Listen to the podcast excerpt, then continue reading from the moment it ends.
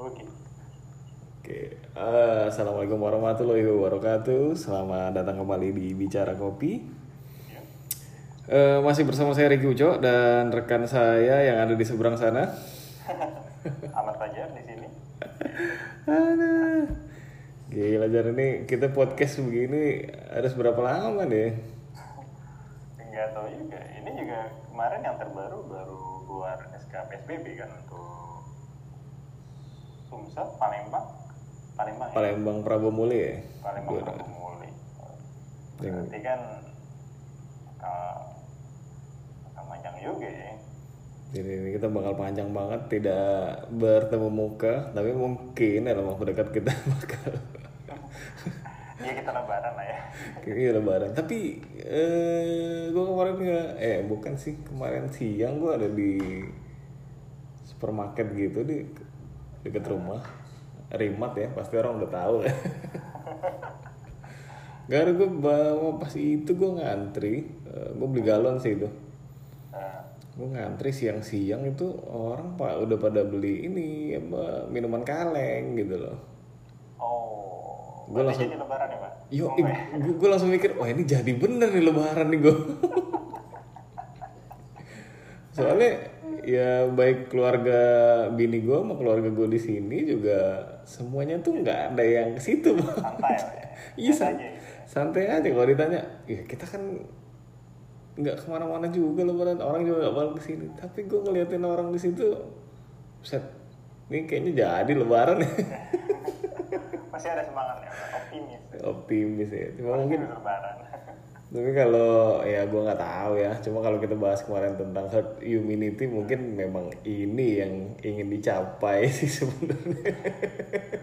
iya sih, ya kalau kalau mau melihat mungkin kayak kalau gue bilang sih SDM ya hitungannya selama diri masing-masing juga sih. iya, makanya ini ini banyak yang kepancing untuk pulang, banyak pancing yang anak-anak muda yang merantau kan harus pulang tuh kan untuk memvirusin orang tua dia mungkin ketika pas dia balik karena dia berumur produktif yang bisa bikin apa kekebalan tubuh sendiri gitu kan.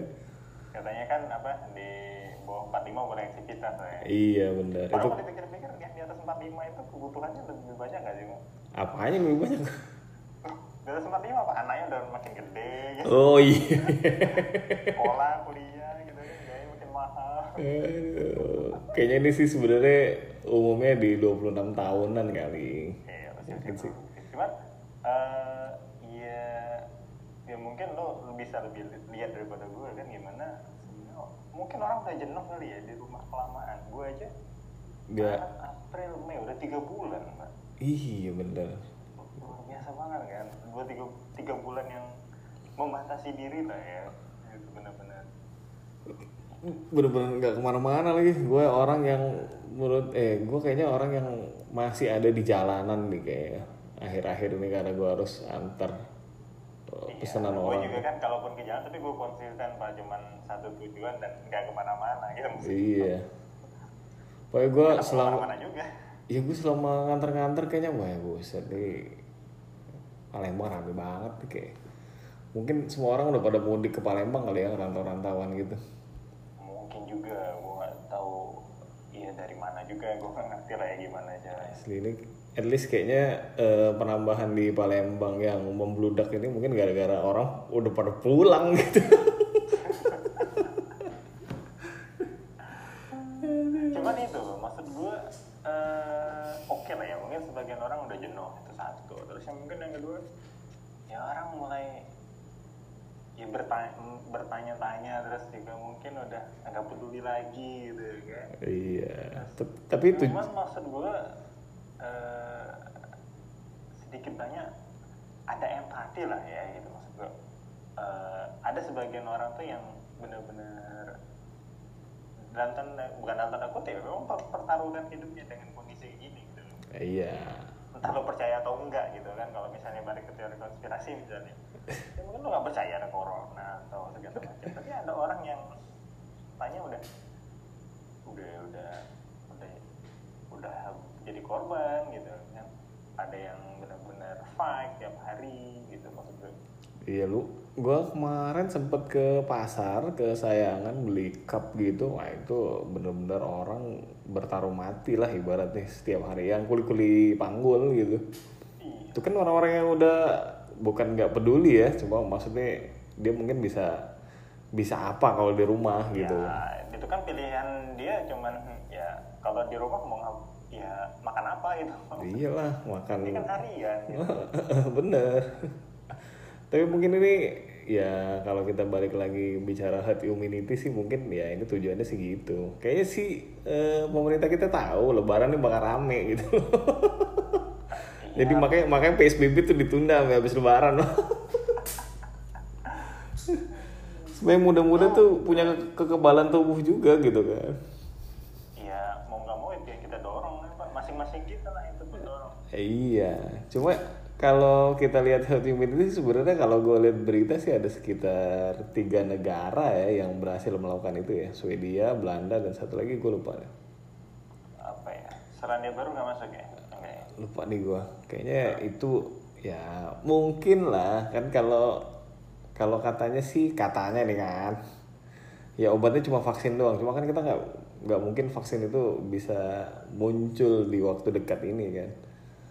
Kita udah bahas minimal 18 bulan gitu kan. Iya. ya jalan satu-satunya emang katanya sih herd immunity ini gitu loh Ya mungkin di situ Pak peran kedai kopi sebenarnya Pak mendorong imunitas itu dengan jual itu jualan jamu-jamuan. jual jamu-jamuan nih Kedai kopi jual jamu-jamuan. iya jadi kemarin kita bahas ya bicara tentang jamu-jamuan ini sebelum corona tuh udah sempet kopi tolak angin ya kok ketika corona hilang ya Angin tuh identik banget dengan ketika lo ah gue pegel-pegel gitu. iya Kayaknya bener jualan gak enak. Tetep enggak tuh kan tolak angin atau merek yang lain. Tapi begitu corona kok hilang. iya ini gimana sih gimana sih luthier nih gue gue berharap banget itu tuh ada setengah liter atau satu liter kopi tolak angin gitu di tengah pandemi ini Berapa saset gitu ya. iya menurut gue itu, itu sebuah ini ya gue eh kalau saat ini lagi corona lagi gede-gedenya tuh gue kepikiran juga sih sama itu. Dia, dia- kayaknya udah membaca pasar tapi nggak dikeluarin. Gitu Ini teasernya dari kemarin kemarin begitu peaknya yang mungkin mana nggak ada. iya makanya. Orang udah pada jual jamu semua loh. Dia kok enggak ya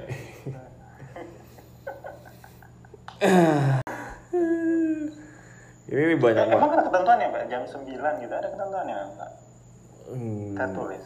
Enggak, Enggak. enggak ada sih. Tapi kan gue pernah sekali didatengin tuh loh, jam Oh. jam setengah Speak speak lah ya. dari speak speak lah.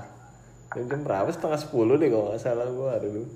Coba beberapa kedai sih ada sih yang buka sampai jam 11 masih ada. Ya gue sih ya kayak gue pribadi Pak. Ya namanya orang cari duit, cari nafkah lah ya gue pakai bahasa bukan cari duit lagi cari Iya. nafkah, menghidupin orang dan beberapa orang biasanya. Gue pribadi sih nggak nggak masalah gitu.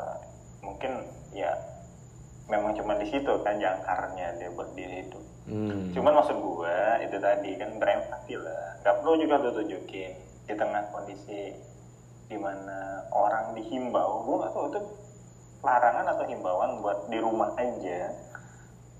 Jadi nggak usah juga show off bahwa lu bisa ngumpulin banyak orang di tempat lu gitu maksud gue gitu kan. Eh, iya. Gue masih lihat beberapa di Instagram ya. itu di Instagram gitu kan Eh, ngumpul kalau dia nunjukin dia buka jualan ya ya ya terserah gitu kan dia cari duit ya tapi kok nunjukin maksudnya simpati empatinya di mana gue mikir kayak gitu atau lu gak respect apa sama pemerintah gitu misalnya lu udah dihimbau dilarang mungkin kan buat nggak ngumpulin ya lu malah ngumpul gitu kan. Ya lo malah ya gue aja sebenarnya ngeri-ngeri juga sih pak sebenarnya. Gue gue juga buka, buka juga ngeri-ngeri juga gitu. Terus gue juga kalau gue sih lebih apa gue lebih disiplin aja sih. Pokoknya udah setengah sembilan gue mau orang datang harus gue tolak udah gitu aja sih. Ribet gue kalau ini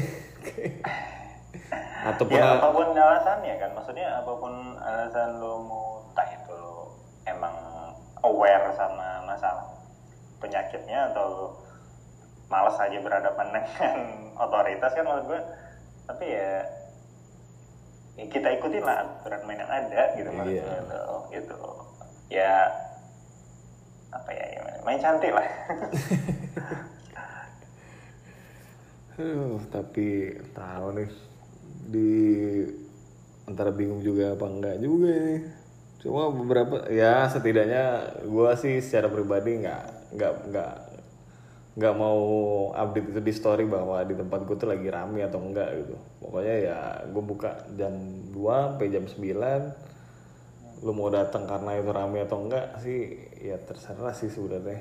iya Ya, pokoknya gue udah ya kita sama-sama ngerti kan Iya. kondisinya maksudnya Mau gimana nih Jar? Jadi ya, lagi ngopi ya? Gua tadi sih gua ngopi. Nah, gua barusan tadi ini nyobain espresso lo. Oh ya.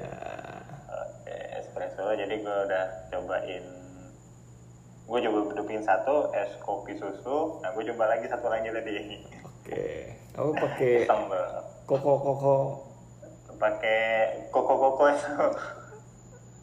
Tapi nggak asik pak. Maksudnya emang maksud gue itu kan udah kemasan ya gitu. Eh, ya, saya juga nggak tahu lah ya Dan, tapi gue sih tadi ekspektasinya mau pakai yang asli cuman gue nggak keluar sih tadi itu udah gue beli dari hari kapan kan maksudnya Iya, ya lu tau lah espresso. Espresso memang harus diminum secepat itu. harus diseduh secepat itu juga gitu loh maksud gue. cuma maksud ya cuma maksud gue gini pak kalau misalnya kita bandingin ya bandingin kan gini eh, maksud gue gini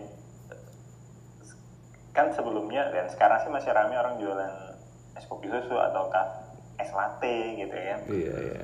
Terus lu jual eh, espresso juga kemasan. Ada yang lain juga jual kan? Kayaknya Luthier juga jual tuh eh, Iya. espresso botolan gitu. Benar. Eh, maksud gue eh, kalau hitung-hitungan gimana pak? Baik itu buat konsumen atau buat lu yang jualan gitu. Hitung-hitungan apa nih? Oh, HBP Itu- ya? Iya misalnya eh, dari lu mungkin HPP dari gue mungkin sebagai konsumen kayaknya lebih hemat kalau gue beli espresso deh daripada gue beli es eh es latte gitu misalnya gitu. Bisa. Ya sih sebenarnya kalau gua ada varian espresso ada tuh gue menjawab kebutuhan aja sih sebenarnya. Eh apa ya? Kalau kita bicara jual es kopi susu atau es latte, eh dari beberapa customer yang gua eh, udah supply, artinya yang udah pesan ke gua di kopi baik itu eh, kita sepakat bahwa kita nggak bisa nyamain semua lidah orang gitu loh. Oke, iya. Nah, ternyata ya yang paling riskan tuh adalah ketika kita eh, menghadirkan kopi yang udah jadi gitu loh, kayak es kopi susu atau ice latte gitu loh. Beberapa orang oh, oke. iya beberapa orang ternyata eh, bukan komplain sih, cuma Nggak cocok. bukan gak cocok juga, cuma dia ngerasa bahwa eh, ini oke, tapi mungkin waktunya nggak pas gitu loh. Kopi-kopi di kopi kan cukup strong ya. Iya. karena memang arahannya customer gue kan lebih banyak mahasiswa yang harus begadang terus sama para dokter-dokter lebih banyak eh, pelanggan dokter juga yang memang pekerjaannya 24 jam gitu loh Oke, ya. jadi ketika gue harus eh, mengemas itu dalam botol dan Konsumsi di rumah. eh, konsumsi rumah dan gue harus subs- apa tuh eh, kasih semua orang ya, beberapa orang tuh eh bukan ngerasa nggak enak cuma mungkin tidak cocok untuk eh, dia saat itu gitu loh saat ini saat ini udah nggak cocok. cuma beberapa sih ada yang akhirnya eh bukan mengakali sih cuma mereka akhirnya menemukan cara bahwa minum kopinya kopi baik itu ketika subuh pak Oh, gitu. Iya, jadi abis sahur eh, udah selesai dia minum kopi, eh, jadi dia tetap eh, standby ketika pagi gitu, nggak lewat sholat subuh jelas pasti. Terus beberapa ada, ada customer gue, Yang harus aktivitas langsung pagi. iya ada yang dia cuci baju lah atau atau yang tadarusan, nah ternyata arahnya ke situ. Udah kayak kopi zaman dulu banget, Pak ya, zaman-zaman sufi dulu ya. Iya, jadi konsumsi dulu, jadi pagi-pagi harus ngopi gitu.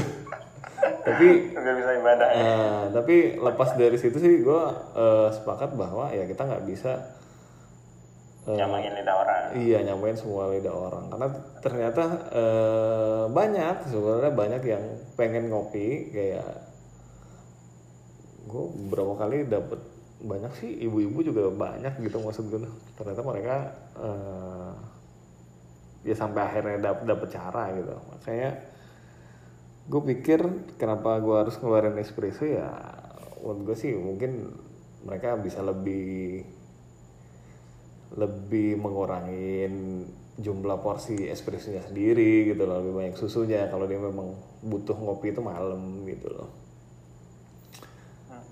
Lagian kopi yang eh, kemarin keluar espresso kayaknya agak lebih soft sih menurut gue sih. Gue bikinnya memang semuanya soft semua sih walaupun kopinya tetap berasa cuma gue bisa bilang bahwa eh, itu cukup soft menurut gue sih gitu Ya, ada-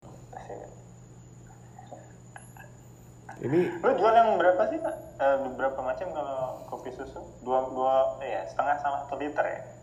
eh, iya cuma gue lebih menyarankan untuk membeli satu liter pak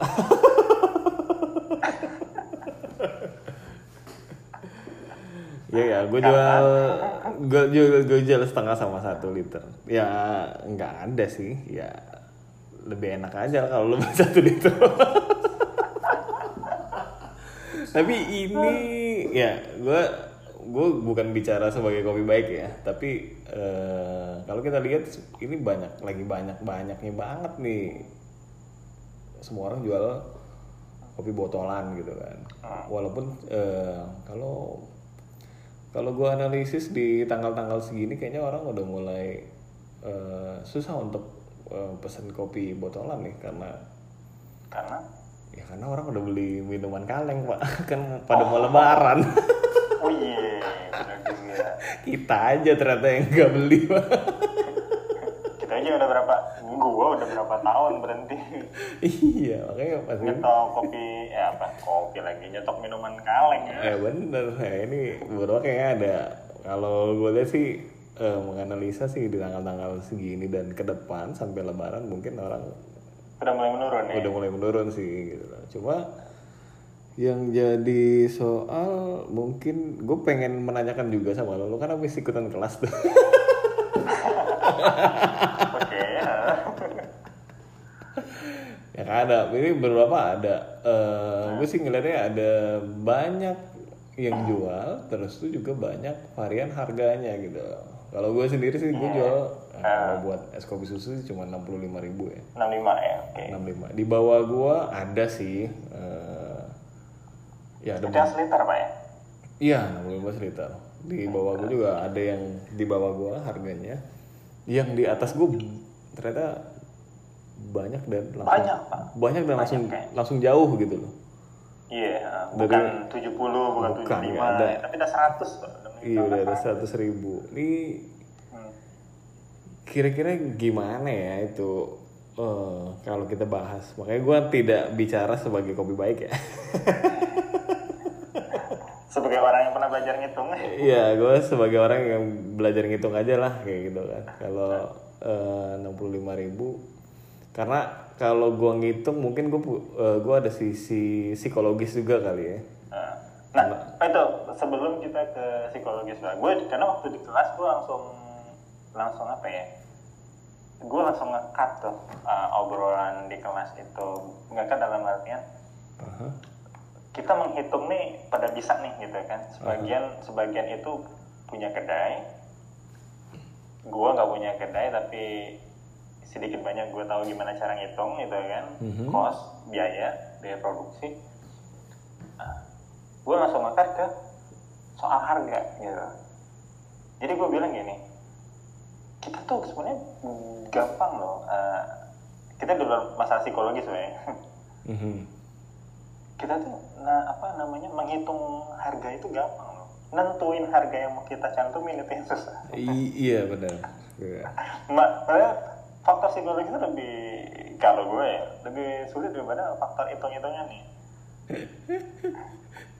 Maksud gue gini, lu 65 pasti udah untung dong gitu kan. Iya jelas pasti. Secara cost kan pasti, Nah. namanya lu jualan gitu kan. Nah, cuman ketika lu jual 65 sementara di pasaran ada banyak beredar 80 sampai 100 80 nggak ada pak 90 ke atas sih Oh 90 ke atas, Ya, mungkin 90. 100 lah kita bilang kan, Hmm. selisih 35 Itu kan secara psikologis gimana ya?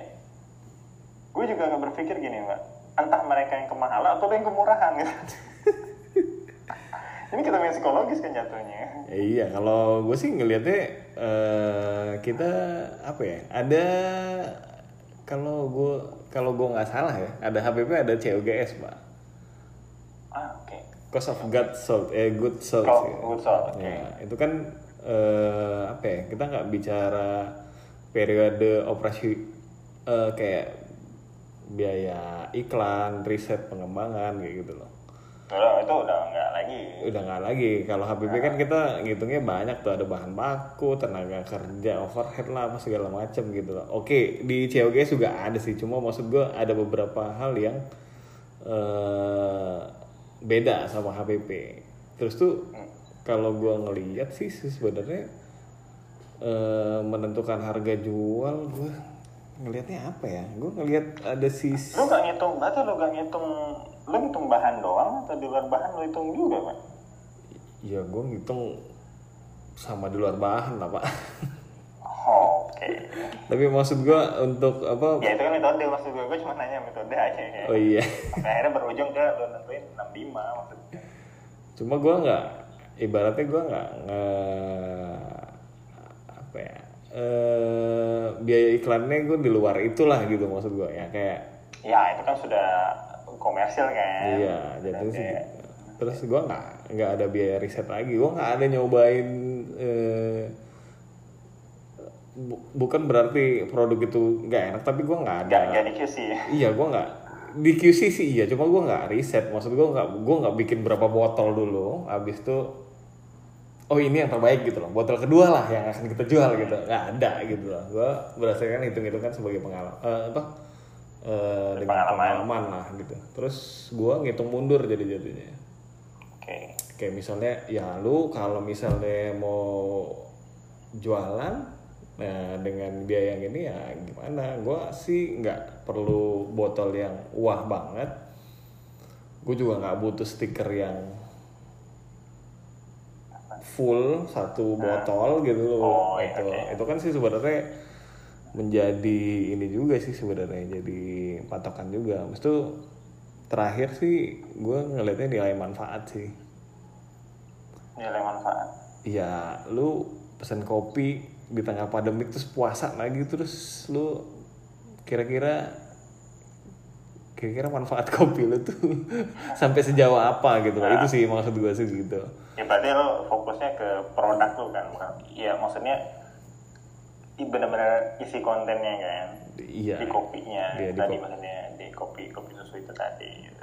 iya lu ya mungkin lo bisa kalau botol oke lah kemasan oke lah tapi yang nggak bisa lo kompromiin kan masalah kontennya isinya iya kalau itu iya itu coba abis itu ya ya bener sih nilai manfaat sih menurut gue sih nilai manfaat ya lu kira-kira kalau lu ditempatkan menjadi seorang customer kira-kira walaupun eh, katakanlah lu punya kedai yang cukup terkenal sebelum ya dalam keadaan normal maksud gue terus kira-kira kebutuhan orang itu seberapa banyak dan mikir nggak kira-kira kalau lu jual 100 ribu gitu misalnya? Iya kan 100, 100 ribu tuh bisa 10 kilo beras loh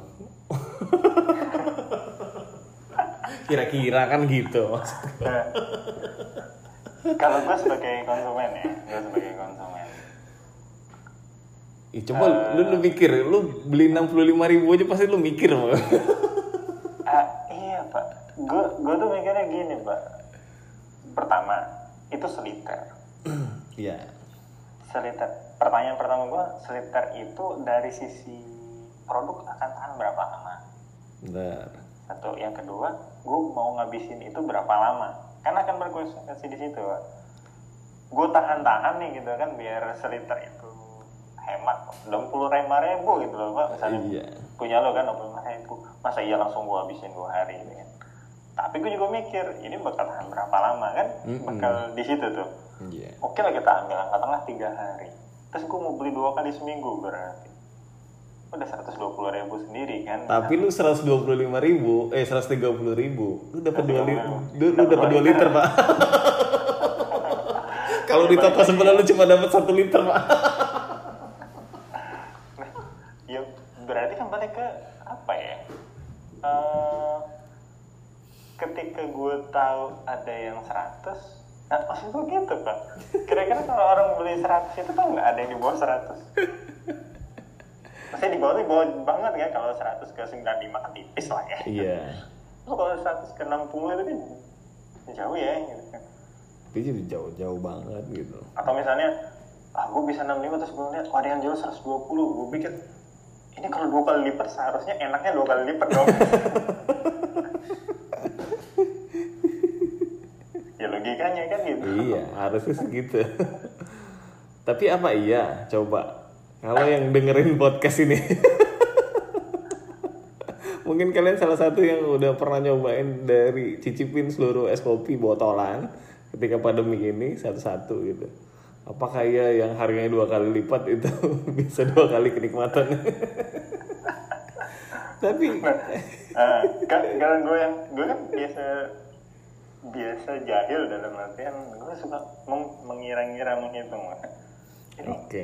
kalau kita ngomongin costnya atau HPP lah misalnya Ah, ah, lu 65 gue nggak tahu lah berapa cost lo gitu Oke. tapi tapi kalau misalnya ada produk sejenis yang harganya dua kali lipat apakah costnya akan dua kali lipat dari lo juga gitu Iya. apakah selinier itu gitu hitungannya Ya kalau gue sih nggak yakin-yakin juga. Lu berapa banget sih sebenarnya? Ya kalau kita ya, hitung, kalau ya logikanya susah sama kan main pakai iya, jumlahnya juga pasti sama kan atau Iya. beda tipis paling berapa mili ya iya paling kalau kata Deddy Miswar paling sesendok teh doang.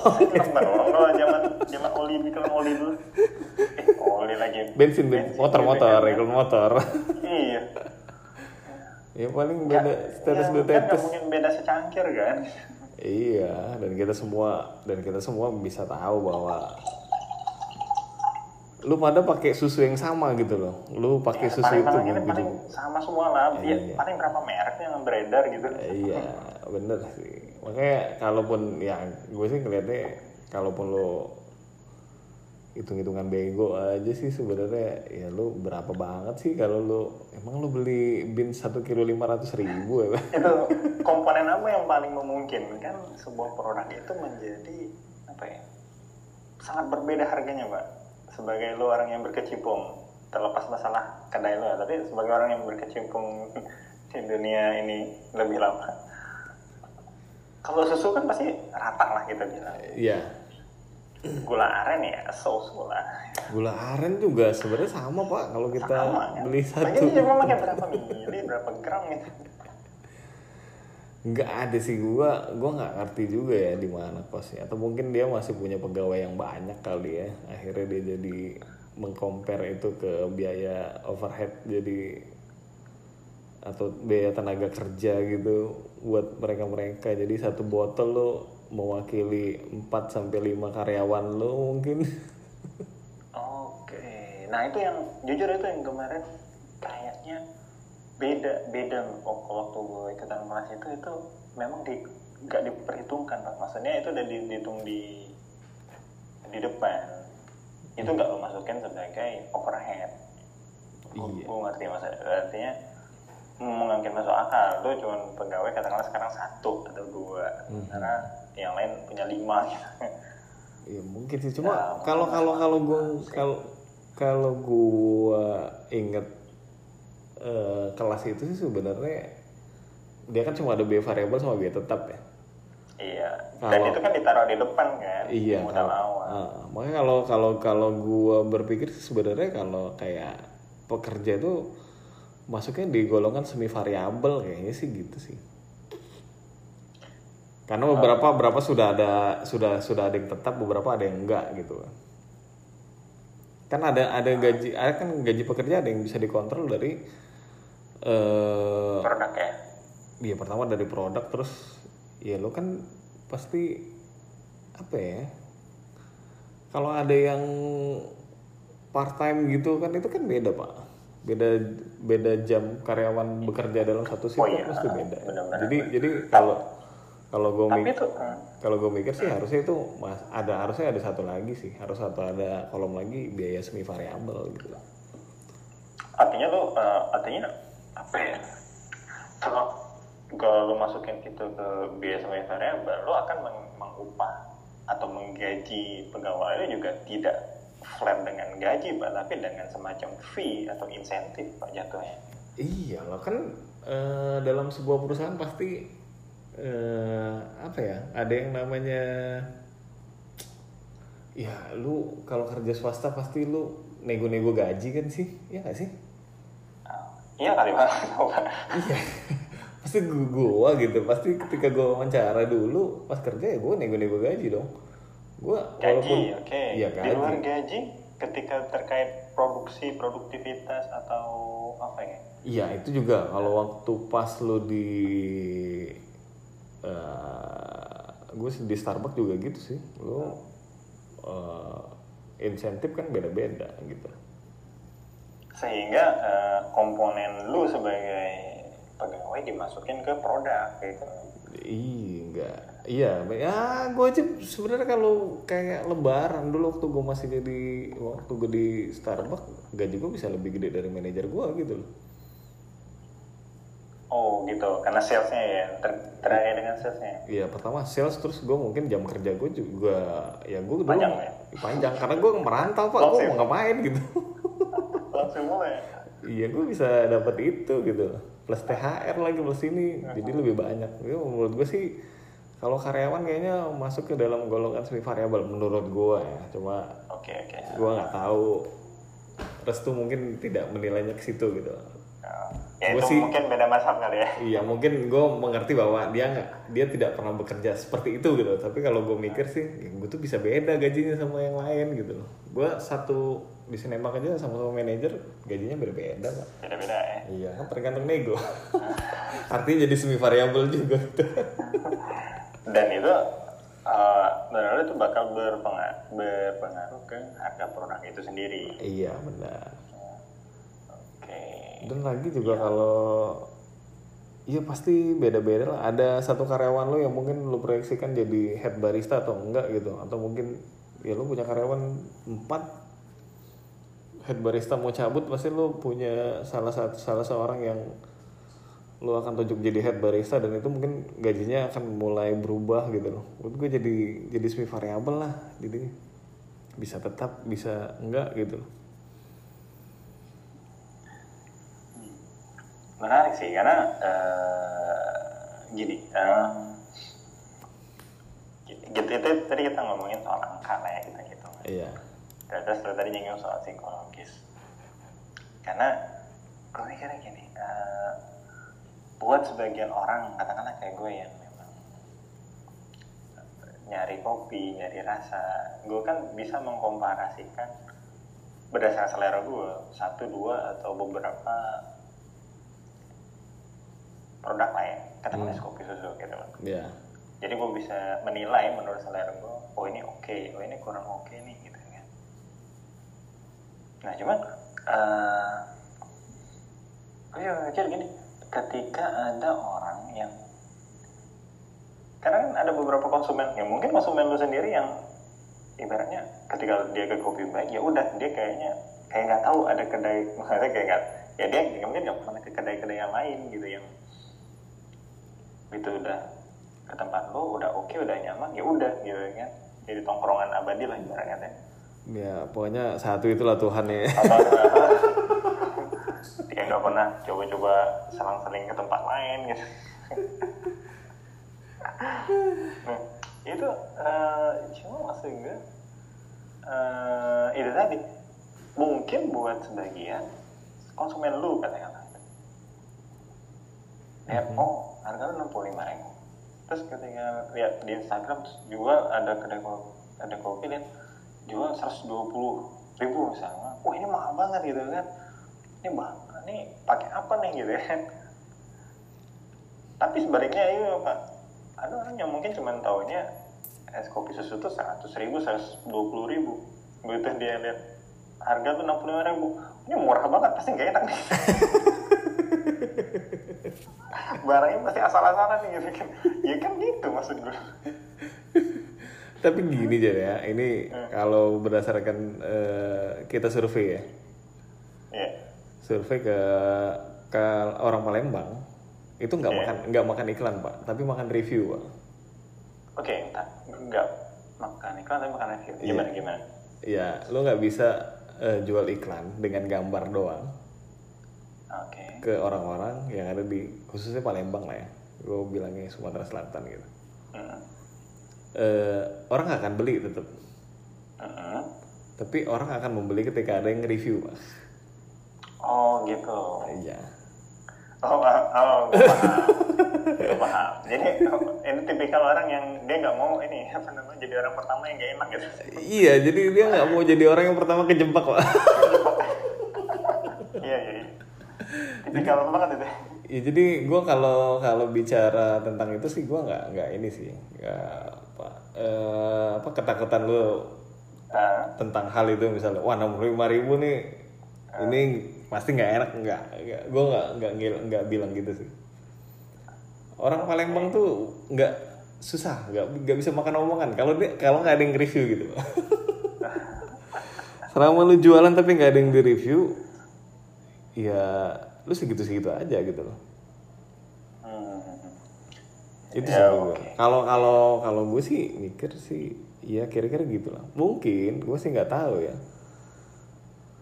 Eh gue coba kalau kopi baik kayaknya saat ini banyak pak penjualan botolnya pak. Hmm. kalau gue lihat. Iya. Kalau kalau lu tanya 200 botol ada pak dari tanggal 7 Juni itu lebih mungkin pak Kalau yang berulang banyak kan? berulang banyak Banyak. banyak Repeat ordernya. Jadi gue se- se- seminggu bisa beli eh, dua kali botol 50 jadi 100 seminggu tuh bisa 100 semua dan itu pasti habis. Mhm. Jadi gue gue bisa bilang bahwa ini kalau itu sih kayaknya nggak ada ketakutan lah ya kalau gue sih nggak ada ketakutan. Makanya eh, gue sih lebih bermain eh, psikologis bahwa ya seberapa manfaat maksudnya seberapa penting sih barang yang yang lu jual gitu spesifik apa sih kayak gitu loh.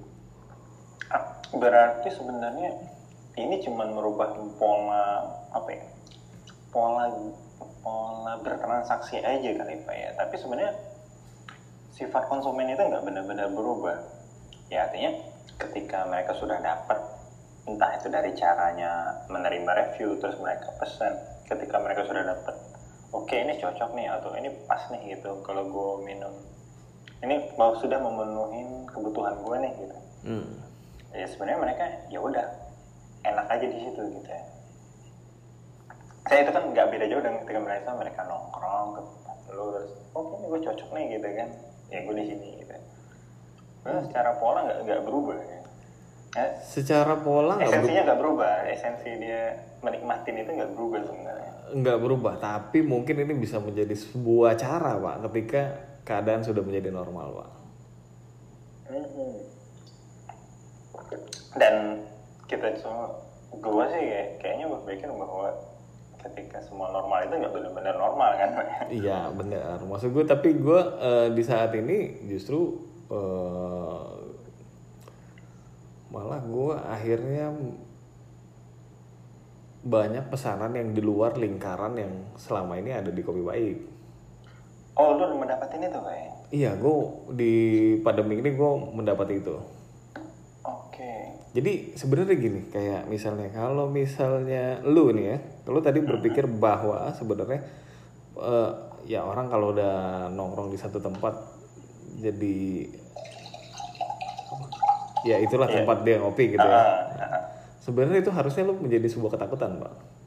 Ya, karena iya, karena lingkaran mereka mungkin ke tempat lu Iya bukan itu cuma lingkaran itu cuma sebatas itu aja pak. Lu harusnya takut gitu loh. oke Ya lu Lu nggak- harusnya lu lu tidak bisa menjangkau jauh lebih luas pak. Orangnya itu itu aja sebenarnya. jadi sebenarnya lu nggak harus mengkeep orang itu di tempat lu doang gitu ya? Iya nggak harus lah. Apa pun kebutuhan mereka lu kasih. Nggak gitu. walaupun nggak jawab walaupun mereka nggak butuh kopi lu kasih juga nggak ya nggak. Kita bicaranya apa ya eh kalau kata kopadel hu-nya siapa sih sebenarnya? Sekarang gini gue misalnya kopi bag tuh hu-nya adalah mahasiswa yang Kos. aktif Ya, gitu ya. Yang ngekos Oke. aktif gitu loh. Yang dia memang bukan kuliah pulang kuliah pulang ya. Jadi Nah, kuliah yang kumpul ya. kumpul terus dia eh, hobi menunda pekerjaan. Jadi dia harus mengerjakan tuh di malam hari misalnya gitu. Hmm.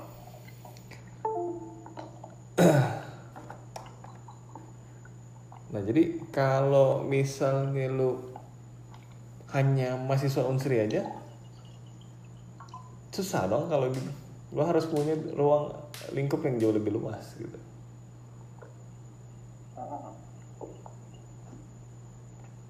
Menurut gue sih lu harusnya takut. Lu harusnya takut ketika orang yang datang itu itu aja. Artinya sebenarnya itu tidak berkembang pak. Oke. Dan lo eh, dengan pola yang ber, berubah ini di situasi yang nggak normal ini lo justru mendapatkan konsumen di luar circle lo itu ya. Iya, gue malah sengaja untuk tidak eh, mengingat mengingatkan orang-orang yang memang tahu kopi baik yang mesen untuk nge-repeat order. Oke. Gue pernah bikin PO yang beberapa hari tiga hari itu gue biarin malah kosong. Gue cari ben eh, gue menunggu banget orang-orang di luar lingkaran gue. Dan gue dapat. Oke. dan ini ini jadi ini jadi menurut gue ini jadi menarik gitu. Pandemi ini jadi cukup menarik gitu. Gue ting eh, apa ya? Eh dan itu malah menjadikan eh, produk gue eh, lebih eh, lebih kita buat seistimewa mungkin lah jadi karena kita kita ter- terus ini ya terus berharap bahwa ya ketika ini normal yang tidak normal itu mereka akan kembali lagi untuk tahu sebenarnya toko offline-nya di mana gitu loh. Iya ya, karena kalau konsumen lo sebenarnya nggak usah lo ingetin, mereka pasti bakal nyari-nyari sendiri. Ya? iya benar iya lo yang paling sulit adalah ketika ini kan lu di luar lingkaran lu sih sebenarnya untuk jualan gitu kalau orang-orang di dalam lingkaran itu pasti beli tapi menurut gue itu akan ada batasnya gitu loh Batasnya? ya kayak lo bilang lu 6 120 ribu lu harus ngabisin itu dalam waktu katakanlah lima hari Ya. setelah lima hari lo kehilangan waktu dua hari untuk nggak ngopi misalnya Terus akhirnya lo order lagi kosnya kan jauh lebih besar pak ini sih semua sebuah eh, obrolan tentang biaya produksi oh. melihat gencarnya eh, penjualan yang saat ini lagi berlaku itu kopi-kopi botolan. Wah. Kopi-kopi kemasan ya. kopi-kopi kemasan. kopi-kopi dalam kemasan untuk eh, ketika wabah ini buat kalian yang mungkin akan memulai usaha ketika kembali normal yang nggak normal-normal banget kalau kata Fajar. Bisa dijadikan referensi dari sebuah obrolan ini. Gue sih berharapnya memang eh, podcast kita selalu memberikan manfaat daripada maksiat Semoga tayangan-tayangan kami atau eh, podcast-podcast ini bisa memberikan referensi yang lebih berharga lagi buat kalian, buat kehidupan kalian. Pola pikir dan paradigma mungkin bisa memandang dari sudut pandang yang berbeda. Eh, akhir kata saya Rigu Uco. Dan saya Ahmad Fajar. Eh, inilah bicara kopi. Selamat mendengarkan dan adios.